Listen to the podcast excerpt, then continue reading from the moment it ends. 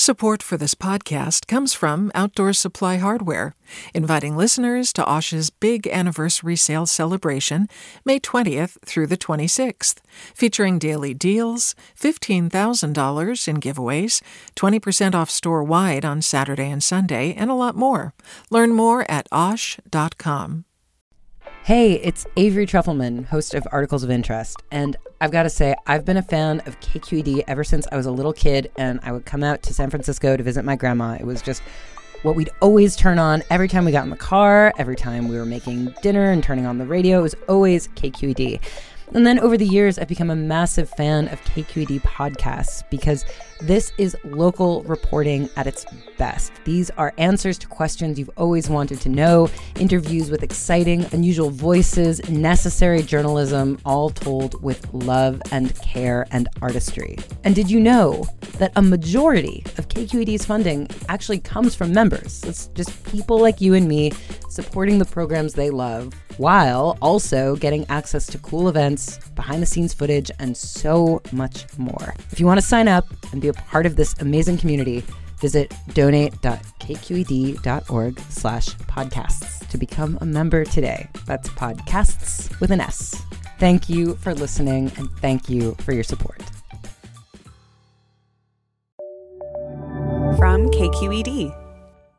She did not give me a warning that like we're just gonna be naked together for three hours. Oh my god. Yo, that's like Curb Your Enthusiasm episode. That's crazy.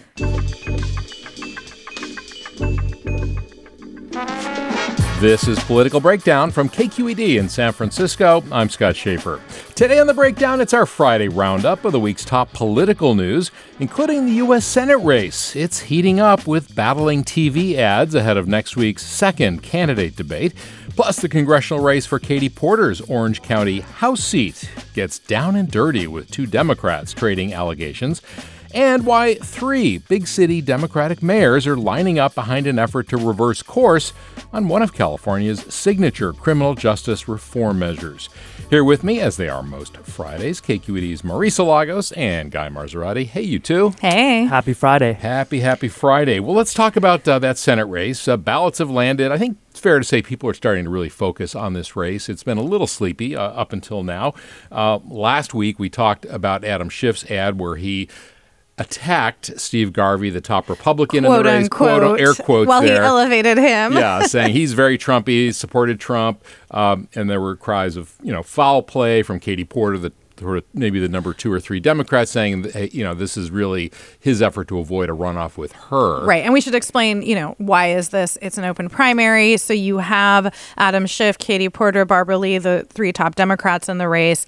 Um, and I think a desire by Schiff, who's been ahead in most polls, to not face one of them in the fall, but to face Steve Garvey because it's so hard for a Republican to win in California. Yeah, And Steve Garvey, who has three hundred thousand uh, dollars of his own entering the year, I think the calculation is Schiff feels like Garvey couldn't make that uh, kind of landing on his own. Yeah, so let's listen to a little bit of this ad that Katie Porter punched back with this week. And she actually makes fun of that ad that uh, Schiff ran, uh, quote unquote, attacking Steve Garvey. This ad? Typical. Politicians. He's bad. I'm good. Blah, blah. Let's shake things up with Katie Porter. Most politicians just fight each other, while Katie Porter fights for you.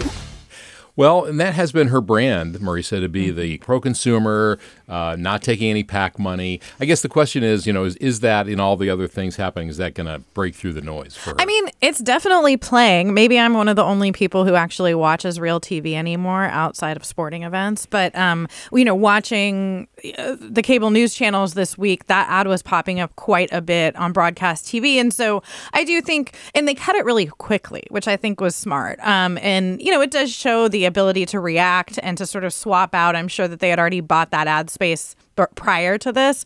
Um, I don't know. I think it could. I think there's definitely some Democrats who you know, will agree with her assessment that it's sort of not a fair fight to do it that way. Um, I don't know if it's going to bring anyone new into her camp. And like you said, I mean, we talked about this last week. I think Porter does have this challenge where she really wants to sort of burnish her outsider credentials. Um, but at this moment, when you have three pretty similar candidates, a lot of ca- Democrats might actually be looking to the types of insiders that Adam Schiff has endorsing him, like other members of Congress, to figure out like who should I actually support in this race.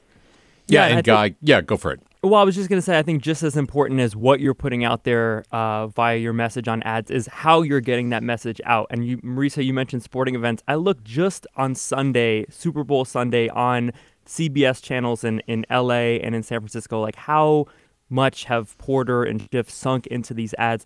Porter's bought about $75,000 worth of ad space before the game, after the game. Schiff has spent f- nearly $400,000 on ads just in those two markets, just on CBS around the Super Bowl. So you talk about the ability for Schiff in these last few weeks of the campaign to get his message out and maybe vis-a-vis get Steve Garvey's uh, message out. Um, I think that's just you know one thing Katie Porter has to grapple with as she's trying to get into the top two.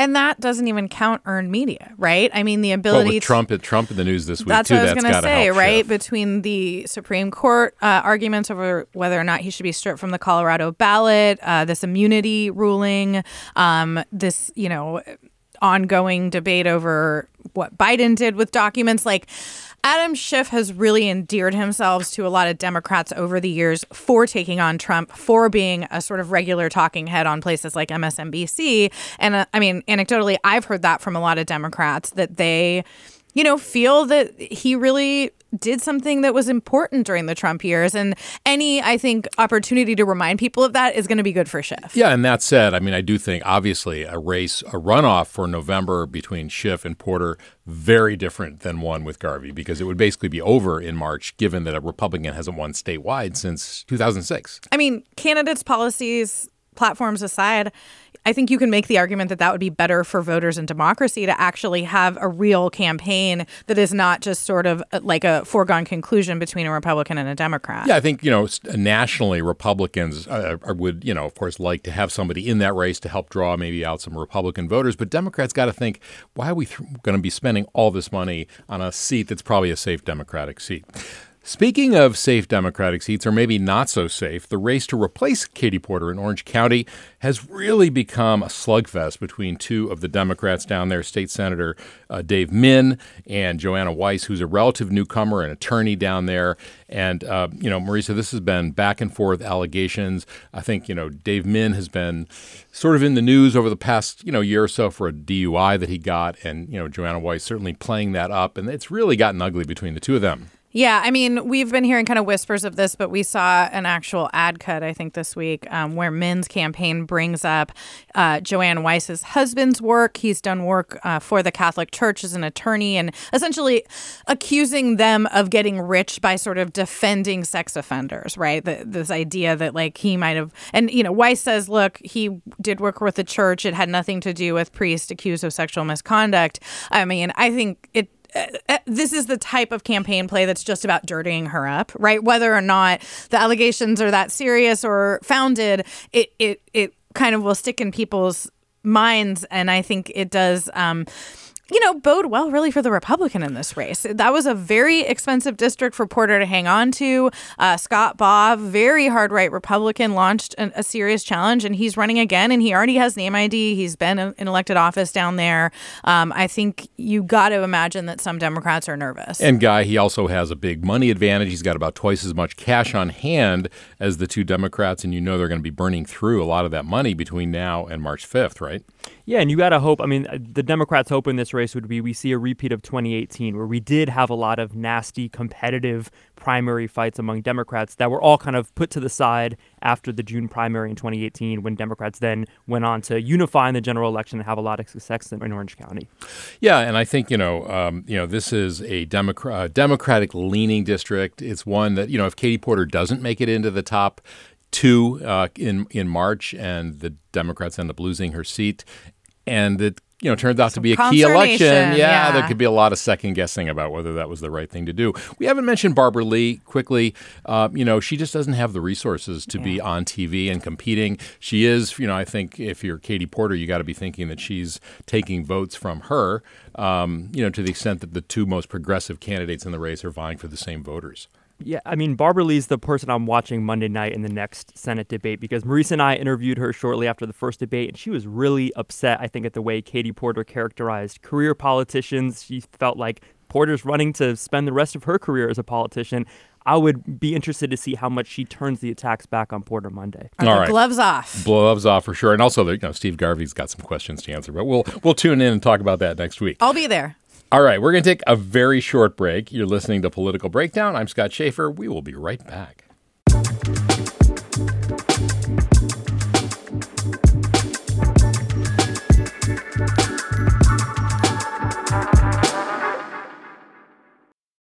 I'm Sasha Khokha, host of the California Report magazine. Every week, we bring you stories about what connects us in the giant, diverse Golden State. Because what happens in California changes the world. I love this place. We were once seen as like the place to be, California. The land of milk and honey. That's where you go to Sunshine State, but we just have challenges right now. KQED's California Report magazine. New episodes drop every Friday, wherever you get your podcasts. Hey there, this is Brittany Luce from NPR's It's Been a Minute. KQED's podcasts like The Bay, Bay Curious, Mind Shift, Right Nowish, and more all tell the stories of the Bay and beyond with reliable, human centered journalism. They aim to inspire, make you think, entertain, and expand your understanding of the place you call home. Here's how you can support podcasting at KQED. Showing your support is easy, and you can join Brittany in supporting KQED Podcast too at donate.kqed.org slash podcast. That's donate.kqed.org slash podcast. And welcome back to Political Breakdown. Scott Shafer here with a couple of my colleagues from the KQED Politics team, Marisa Lagos and Guy Marzorati. Um, and let's talk about another issue that is uh, popping up, and we've been seeing this. And Marisa, this is something you've been digging into deep, and this is Prop 47, which was passed by voters 10 years ago. It was intended to reduce criminal penalties for simple nonviolent drug offenses, possession, and also um, kind of raise the threshold for felony prosecutions of uh, property theft. And we're seeing this week three Democratic mayors London Breed in San Francisco, Matt Mahan in San Jose, and Todd Gloria down in uh, San Diego saying they're going to support this measure, which being pu- is being pushed by Republicans primarily. Yeah, I mean, I think it's really more a coalition of retailers and, and more conservative prosecutors who are pushing it. The District Attorneys Association has played pretty big in this. Um, I don't want to give away too much, Scott, but we'll be talking about Prop 47 a lot next week. I am um, on the verge of publishing a kind of six month investigation into what actually have been the outcomes since that passed almost a decade ago. Um, because, as to your point, it's been a favorite punching bag for a long time of law enforcement, of you know Republicans, and yet with the rise in sort of more visible retail theft, especially uh, some of these organized retail, you know, rings, smash and grabs, um, which I should say have nothing to do with Prop 47, but they've really elevated the issue, and we are seeing a lot of attention paid to this in the legislature. A special committee in the Assembly just had uh, one of their meetings today uh, in LA. Um, you have this measure that these you know Democratic mayors are backing, or I guess Mahan's an independent, huh, guy? Well, he is he is a Democrat, but I would say what surprises me, you know, perhaps with with Mahan and Breed, is that I wonder if this focus on 47 coming out endorsing these more stiff criminal penalties, if it maybe like shifts the conversation away from a fact that I know both these mayors are very aware of, and that's law enforcement staffing and just the mm. steep decline that we've seen really since the end, you know, 2020 in police staffing. It's something San Jose has struggled with for years to rebuild its its police force, and that coincides really with the rise in shoplifting that we've seen in the last couple of years. So. I want you know as these right kind they're of city both budgets, under pressure or all three of them really right and it's not just around uh, you know simple petty theft and drug use but the whole bigger issue of homelessness the fentanyl crisis like a lot of this gets swept up into the sort of prop 47 debate Totally. I, I would say, like, in, in Mahan's case, he's really tried to make an effort to rebuild the police force. And I wonder if by shifting the conversation now to sentencing, when you really do, I mean, as you've reported before, the, the connections between, uh, you know, threat of arrest, the, the effect that police staffing can have on preventing some of these crimes, I wonder if if that kind of diverts the conversation a little bit in some of these cities when up until now there's been uh, you know a concerted effort by these mayors to build back the police force. Now we're talking about sentencing, a different issue. Well, the one mayor who did not weigh in on this, at least not yet, is Sheng Thao over in Oakland. She's facing a lot of pressure talk of a you know potential recall over there. Obviously, crime is up there as well. And just this past week, we've seen the governor uh, and the attorney general saying they're going to send additional prosecutors mm-hmm. down there, as well as some uh, additional law enforcement to help with uh, you know patrolling and public safety generally. Uh, so you're seeing the, go- the, governor who isn't latching onto the Prop 47 thing in the same way, but he is very mindful of this you know public safety concern that is very yeah. prevalent. I mean, this is reaching a fever pitch, and I think what you've seen after years of Democrats Democrats really just pushing back on any attempts to talk about changing 47 or changing some of these statutes around theft. Um, the conversation and, and drug possession, frankly, the, the conversation is happening. I think the question is can Newsom, by doing what he's already done, but actually engaging on it. You know, he put out a series of proposals that he thinks would help tackle some of these problems around broader theft. I mean, a lot of them, again, are not about simple shoplifting, which is under Prop 47. They're about commercial burglary, robbery with the use of force. Um, but can Newsom and his allies in the Democratic legislature do something this spring that could head off the potential ballot measure we're talking about or other potential ballot measures that could come out of legislation? There's some dozen bills pending in the legislature dealing with this. It's important to note voters passed 47, so voters have to change it. They can't do it by themselves. Well, and there was something on the ballot four years ago which failed pretty miserably yeah. to do some of these same kinds of things. It was 62 38, I think, was the outcome of that one. So we'll see if the appetite has changed. The perception seems to have changed a little bit in the last few years. We'll see if. I'll give uh, you a sneak peek, though. Scott, I do not think after a lot of conversations and data points and deep reporting that 47 is the cause of all of life's problems.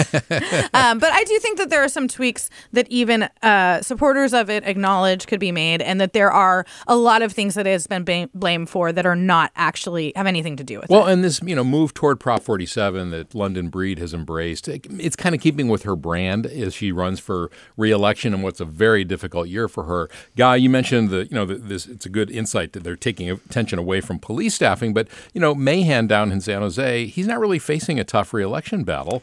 Um, so that's right. I mean, he's basically on a glide path to a, a full four-year term, just just two years after taking office uh, in, in, 2022.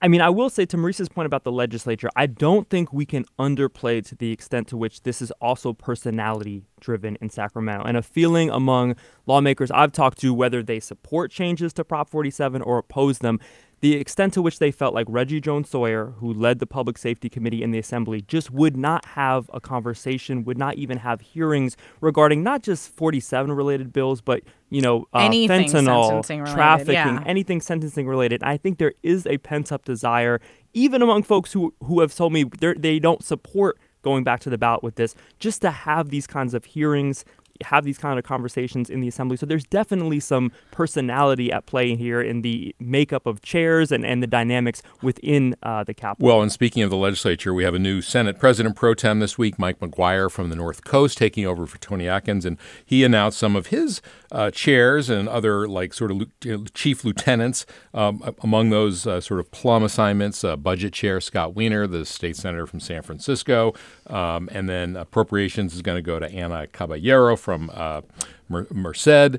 Uh, so you know those are changes. And, and yeah, I mean, one thing that jumped out at me is that very progressive uh, Senator Aisha Wahab from the East Bay is being put in charge of public safety there. And so I I predict you might see some split between how the Senate wants to handle these, which I think in some ways is a little bit more progressive on these issues right now, and where the Assembly is at. Um, and and then in general, you know, I think yeah, yeah. There's other ways. I mean, guy, any any other names like stick out at you? Because well, Wiener as budget chair is interesting to me because he was the leading voice, right? Remember last year when the governor proposed these massive cuts to transportation funding? He mm-hmm. was the leading voice to restore those. I think that's something to watch. Also, can I just make a little uh, mini rant here, Scott? Yes. Sure. Nancy Skinner, former budget chair, is now budget chair emeritus. this emeritus thing has Which officially Pelosi, not right? emerita. This has jumped the shark. It started with Nancy Pelosi after she uh, was no longer House Speaker. Kevin McCarthy is now calling himself Speaker Emeritus. Anthony Rendon, uh, Assembly Speaker Emeritus. Uh, wh- when did this just get? What happened to former? I mean, no one was calling Doris Allen or Kurt Pringle uh, Speaker Emeritus or Willie Okay? Brown for that matter. Yeah, I mean, exactly. I, I think it's time to return this phrase to the faculty lounge. Okay. Rant, rant over. All right. And also, like, can I just say that just also reminds me, I, I was noticing this week. I think, I, I will say, I think maybe Pelosi can have it only because every time uh, I hear Democrats in DC uh, in the House talking about, you know, like how they essentially tricked Republicans this week on that uh, vote on the bill. Uh, the the Democrats didn't like they they credit Pelosi even though she's not speaker anymore. I have a hard time believing Skinner's going to get a lot of credit. in Yeah, that budget or Rendon hearing. for that matter. All right, we're almost out of time. I got to ask about the Super Bowl. I know neither one of you uh, are super fans, um, but the 49ers. man, I've been watching. You, oh, you've been watching. Oh, yeah. Okay. So, all right. So they're playing against the Chiefs. I just Chiefs. don't let my kids play. yeah, no, exactly. Uh, so, any any predictions, any thoughts? Predictions. care? Usher starts with either My Way or Bad Girl. It's now on the record. The halftime prediction. I just predict. I mean, I think it's going to be a tough game. Kansas City is a good team, and uh, either way, I predict it's going to be a rough Sunday night for my dog who does not like fireworks. Oh my God, the mission's going to be crazy. The Bernal Heights, yes, exactly. Well, I hope it's a good game. I, I do have, I have to say, I love the 49ers. I have a bad feeling, but Oh, no. you know, that's because I'm from Buffalo and I watched four consecutive Super Bowl losses in four years in the 90s. So All right, a little well, bit go of Niners. Exactly. All right, Guy Marzorati, Marisa Lagos, have a great weekend, no matter who Yeah. wins the Super Bowl. That is a wrap for Friday, February 9th. Political Breakdown is a production of KQED. Our engineer is Jim Bennett. Our producer is Izzy Bloom.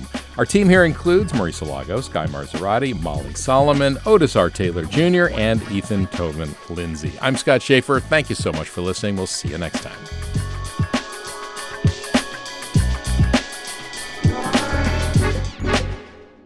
Do you love learning about the San Francisco Bay Area? Its history, its people, its unique blend of cultures?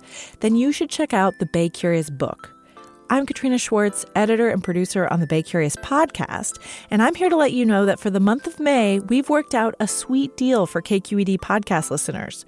Right now, you can get the Bay Curious ebook for $1.99. That's right, $1.99. Just search for Bay Curious wherever you get your ebooks or find a link in our show notes.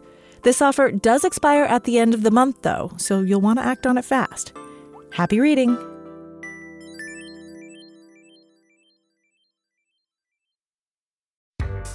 Hi there, I'm Rund Abdelfatah from Throughline. If you're listening to this podcast, you know that KQED produces exceptional storytelling that keeps you informed, inspired, and entertained. Their podcasts cover issues from your neighborhood to the entire country and everything in between. Support this work today. You can help us continue to bring quality podcasts to your ears. Just head to donate.kqed.org slash podcast.